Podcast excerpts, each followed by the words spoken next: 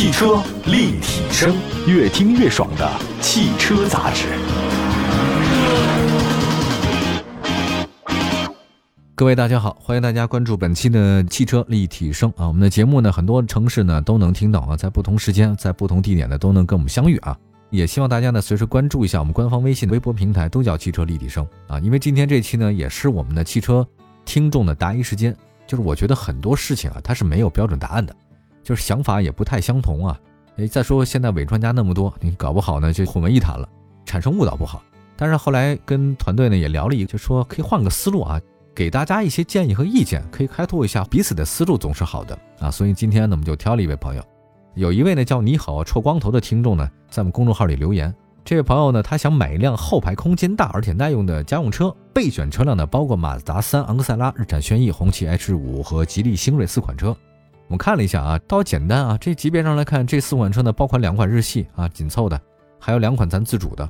那今天这期节目呢，我算了，就干脆聊聊这几款车型啊，看看到底是哪款车满足这位网友的需求。我们首先说马自达吧，这个昂克赛拉，按照这位你好丑光头的这个表述，他把这放第一位，那先说它。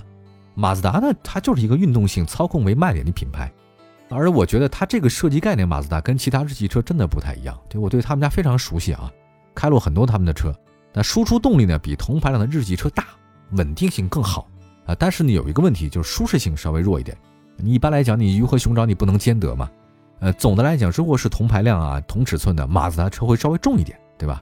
我觉得大概在日系当中啊，除了本田啊，好像也就是马自达比较硬。这位朋友说的马自达三克赛拉啊，这个马三呢，它其实就是运动紧凑啊，外观很时尚，它那个操控性也很好，这个很多年轻人开，这是个紧凑车啊。但是我觉得昂克赛拉呢，轴距还好，是二七二六，它长的是四米六，那么在紧凑车当中啊，也算平均水平之上。其实有一个问题就是我在一直百思不得其解，就是昂克赛拉的尺寸呢并不小，但是它空间表现却一般啊。相比尺寸，它比较接近的那个这两年的什么丰田亚洲狮啊，还有之前的大众速腾。马自达三的昂克赛拉，你坐进去的感觉会小，但你要在外面看这车确实不小。所以我也在想一件事啊，不知道这位朋友他身材如何啊？呃，我个人觉得其实真的很够用啊。我现在其实越来越不喜欢大车了，如果车厢小一点的话，也总是够用就好。在大马路上，在我身边呼啸而去的那个买大路虎啊、大 G 的那些土豪们怎么想？难道越大就越好吗？那不一定啊。昂克赛拉呢，现在有两款自然吸气发动机可以选啊，一个是一点五的，一个二点零的。我们推荐官方呢是十四万七千九的二点零的，叫自动智锐版，因为它这个发动机最大功率一百一十六，最大扭矩两百零二啊，匹配六速自动变速箱，所以这套动力系统比较稳定啊，就总的来讲不会让你失望，就是还比较成熟了啊。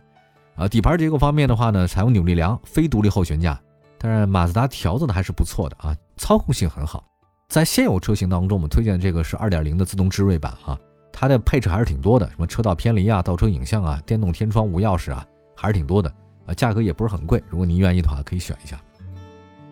那再下一个呢？再说说轩逸啊。其实当这位朋友把这马自达昂克赛拉和轩逸摆在一起的时候，我有点觉得轩逸这个车这操控性你就别想了，哎，这个车是太适合家用了啊。我们先不说车吧，轩这个词儿在咱们中国古代汉语当中呢，就表示是华丽的车的意思。左边一个车嘛，右边一个杆嘛。那么 E 呢是什么啊？舒适的嘛，所以轩逸这个名字它起的就是表示了这个车的设计思路和驾驶感受，就很舒服、很居家，对吧？它名字起的很好。日产轩逸啊，它这个朋友选的是一个明星车型了。我看了一下它销量排行，长期在前列啊。它不太跟那个运动型操控的昂克赛拉相比，轩逸呢就是标准的日系的家用车，宽敞舒适啊，乘坐舒服、经济实惠。我们来看一下市场上现在销售的轩逸有两种啊，一种呢是海外同步上市的车型。还一个呢是基于上一代车型打造的轩逸经典，这个轩逸啊，它不是运动也不是操控为卖点的啊，它跟昂克赛拉真不一样，但它外观呢还是追求了运动化，尾猫是2.0设计语言很好看啊，有点酷似小号的天籁。它的内部的话呢是有对称式设计啊，这个轴距272，长是4米6，其实跟昂克赛拉相比呢，轴距短了14毫米，呃还是小了一些。但是有一个很有意思的事儿，叫轩逸啊，你别看它轴距小，但你坐在它后排空间呢，感觉特别宽敞。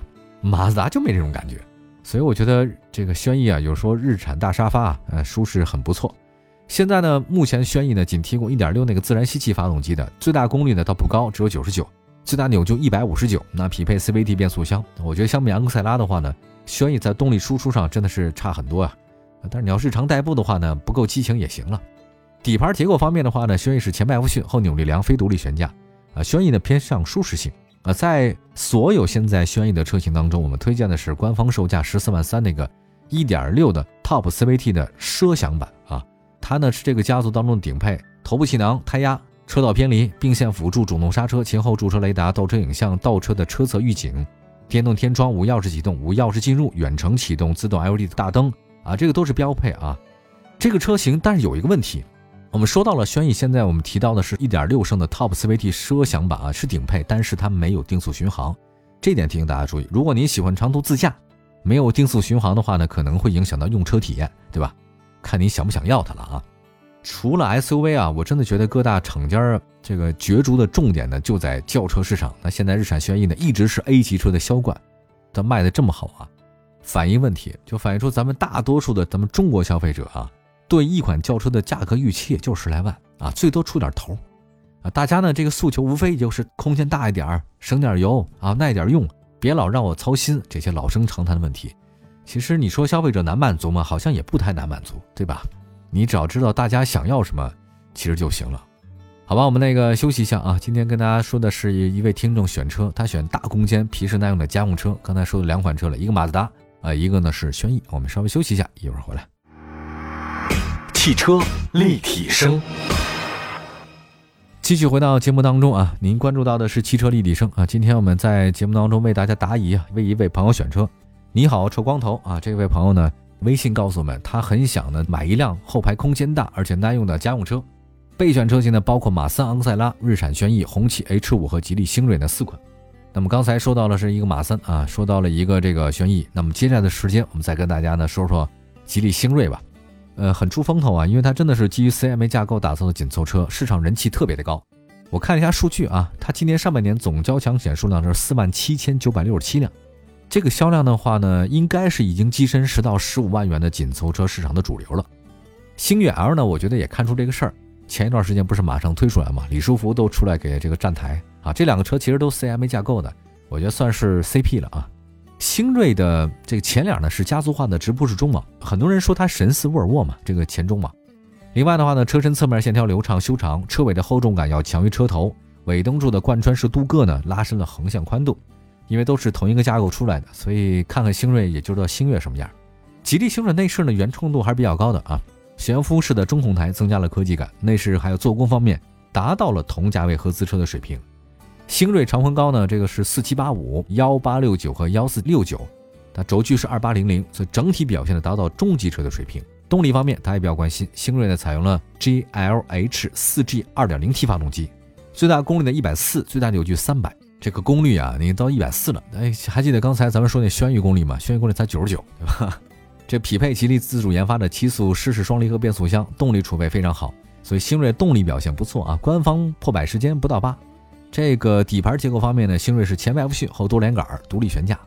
呃，在现有车型当中啊，我们跟大家说一下，吉利这款车主推的是十三万八千七的那个尊贵型，它有标配头部气囊、主动刹车、前后驻车雷达、车道保持、车道偏离、三百六十度的全景像、前速自适应巡航。哎，这个好。你要看这样的话呢，就发现自主品牌同样价位来讲，配置更高，然后性价比更多一点啊。再来关注红旗 H 五，大空间、平时耐用的家用车。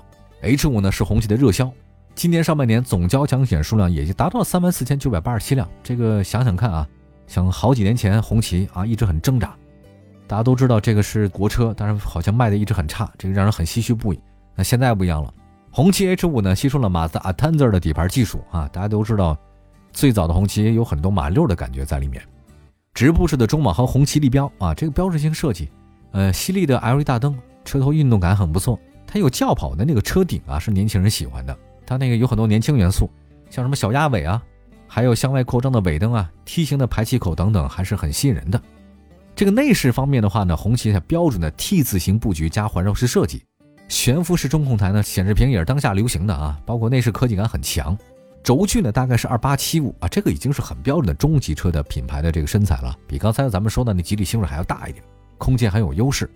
红旗 H 五呢，有 1.5T 和 1.8T 两种动力，我们推荐的是 1.8T，主要是因为它这个价格呀，你选 1.8T 的比那个 1.5T 的这个不会高太多啊，而且 1.8T 发动机最大功率145，最大扭矩320，对吧？而且还配有 48V 的轻混，干嘛不呢？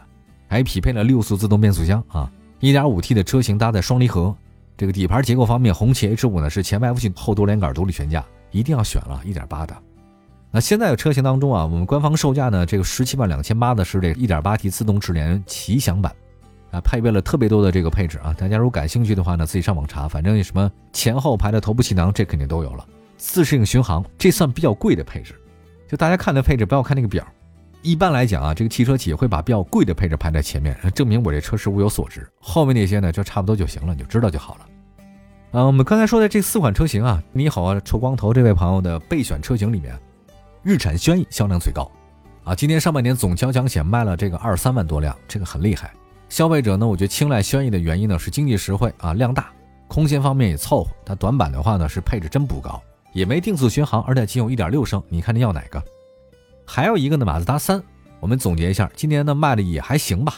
一款运动紧凑车，操控很好啊，配置丰富，短板的车内空间比较小啊。如果您是一个。自己单身贵族的话呢，这车完全很好开哈，不错。年轻人，吉利星瑞的动力表现不错，空间也还行。红旗 H 五呢是标准的中级车了，这个尺寸很大，价格呢稍微高一点点。那如果非得给这个上述四款车在我们这边排序的话呢，我们首选其实还是轩逸啊，因为这车真的很便宜。然后是红旗 H 五，再后是吉利星瑞，再后面是昂克赛拉。当然，除了这几款车型以外呢，我还有一些推荐，像什么一汽的丰田亚洲狮啊，广汽的丰田凌尚啊，也都值得关注啊。